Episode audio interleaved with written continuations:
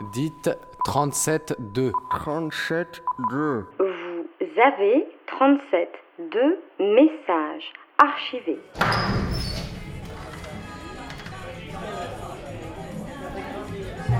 Moi, il m'appelait Cali, je suis né à Cali. Je lui dis heureusement que je suis pas allé à Jérusalem. Il m'appelait Zélas. Cette semaine dans 37.2, je vous invite à pousser la porte du bar de Cali.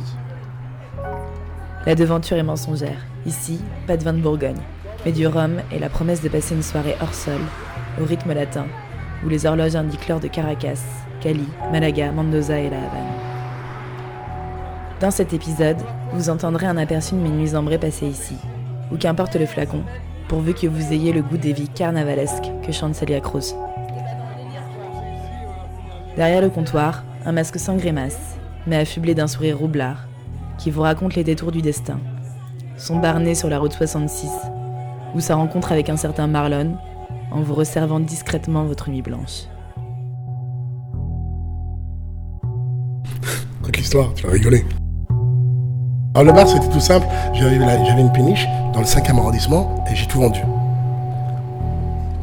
Je suis parti faire le, tour du monde. Alors le truc, c'est que j'avais un pote ici qui lui connaissait une agence aux États-Unis où tu loues euh, des campings, car tu les amènes. C'est pas que tu les loues, tu les amènes.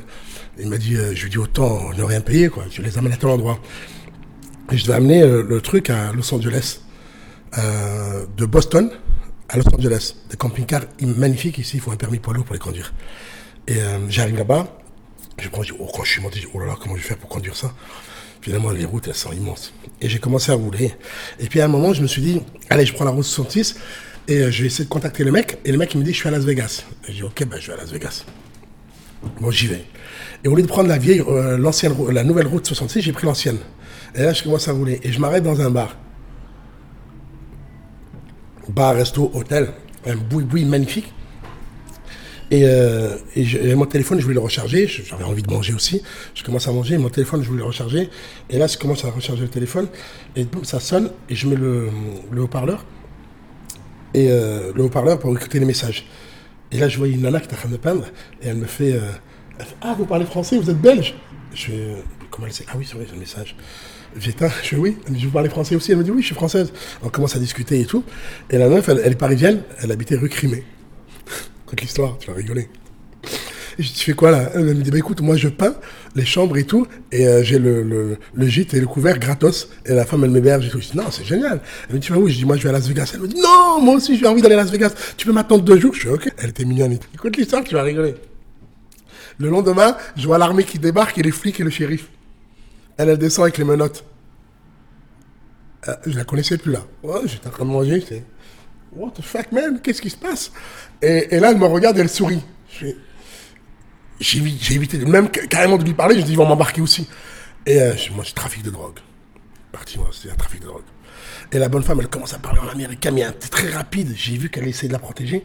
Et à un moment donné, je fais, qu'est-ce qui s'est passé? Je vais voir le shérif, je fais, oh, qu'est-ce qui se passe? Mais mademoiselle, elle a été sur la route 66, carrément. Elle a peint des passages piétons. C'est une artiste.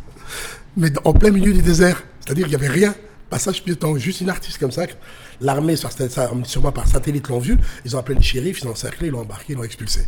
Moi, j'ai fait le tour euh, pratiquement aux États-Unis. euh, déba- Cette histoire m'est restée en tête. Et quand je suis revenu à Paris, je regarde sur Internet, Facebook, bam, je la contacte. Une fois arrivé à Paris, j'arrive, je prends la, rue Crimée, je me gare et tout, la rue de Flore. Il me dit, j'ai dit, vous êtes en train de baisser les rideaux, tu sais, avec les, les vieilles manettes 1900.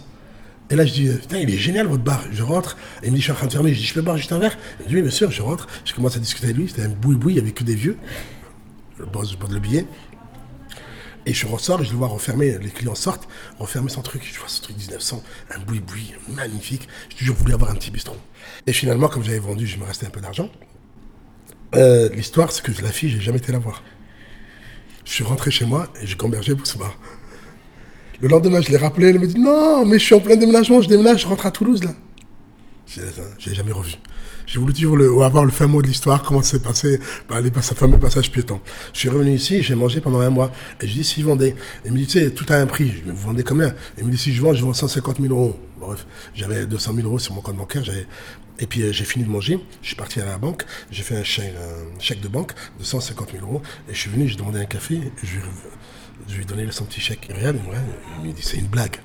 Mais je lui dis t'es- t'es pas, pas normal comme gars. Il me dit qu'est-ce que tu veux venir foutre dans ce quartier? C'est pas grave. Et puis voilà. Une semaine après, une semaine après, il était à moi. J'ai jamais changé la devanture. J'ai jamais changé le bar. La vie, des fois, elle est faite comme ça, sur un coup de magie.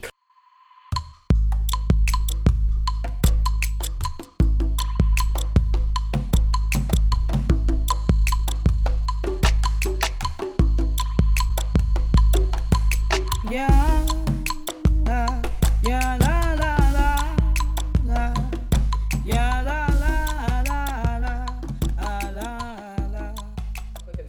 mes parents étaient, mes parents étaient diplomates, alors ils ont voyagé à droite à gauche. J'ai fait tout le Moyen-Orient. Tout, tout le Moyen-Orient.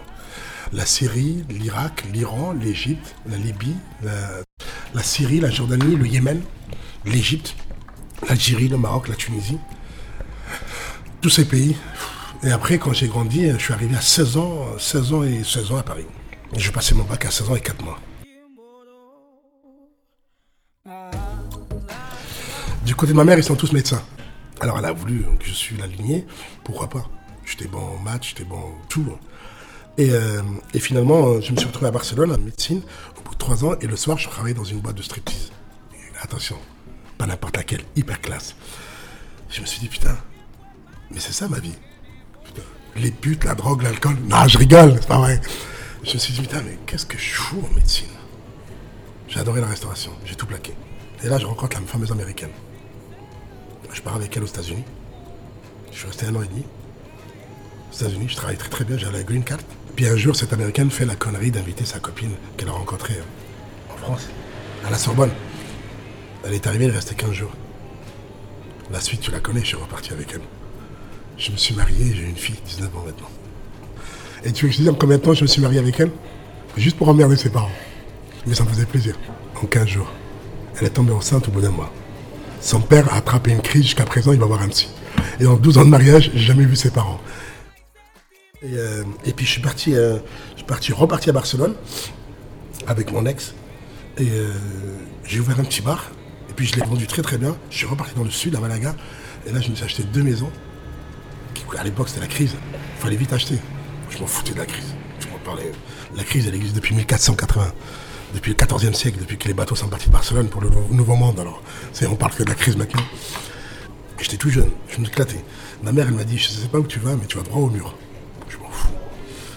Et euh, parce que les parents veulent toujours que tu fasses ce que eux ils ont raté, ils ont pas voulu, ils ont voulu faire, et, finalement, finalement, ils veulent, ils veulent que tu fasses ce que eux ils ont raté.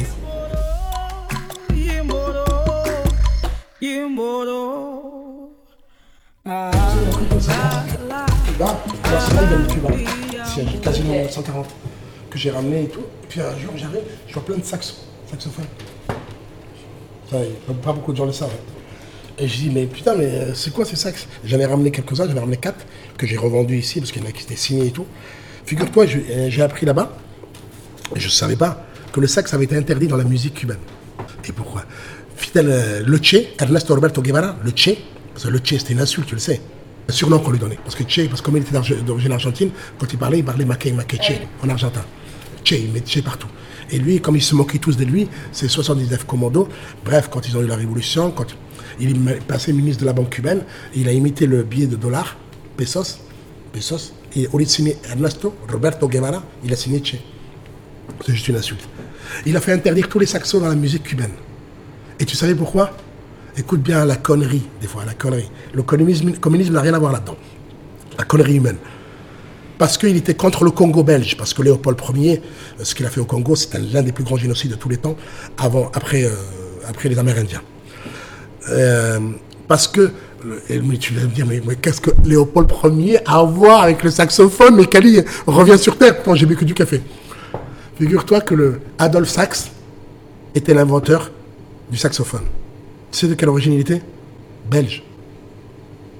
Et comme il était contre le Congo belge, il a fait interdire tous les saxos dans la musique cubaine. Plus un seul saxo. Jusqu'à présent, maintenant, quand il est mort et tout, le sax ne fait pas partie de la musique cubaine.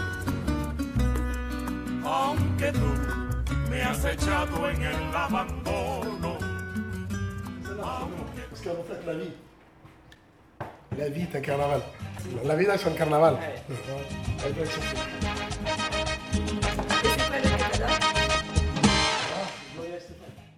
Todo aquel que piense que la vida es desigual tiene que saber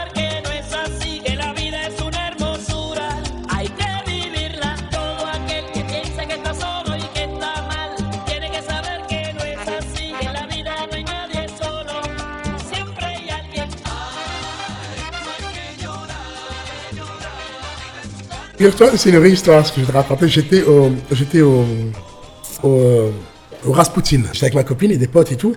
Et là, je rencontre une, russe, une jolie russe. Et j'étais en train de danser et elle voulait danser. Alors, j'ai commencé à danser avec elle. Et puis, quand j'ai fini, je regarde ma copine. Elle est où? Ils m'ont dit, elle s'est fâchée, elle s'est tirée. Dit, putain, la galère. Je remonte.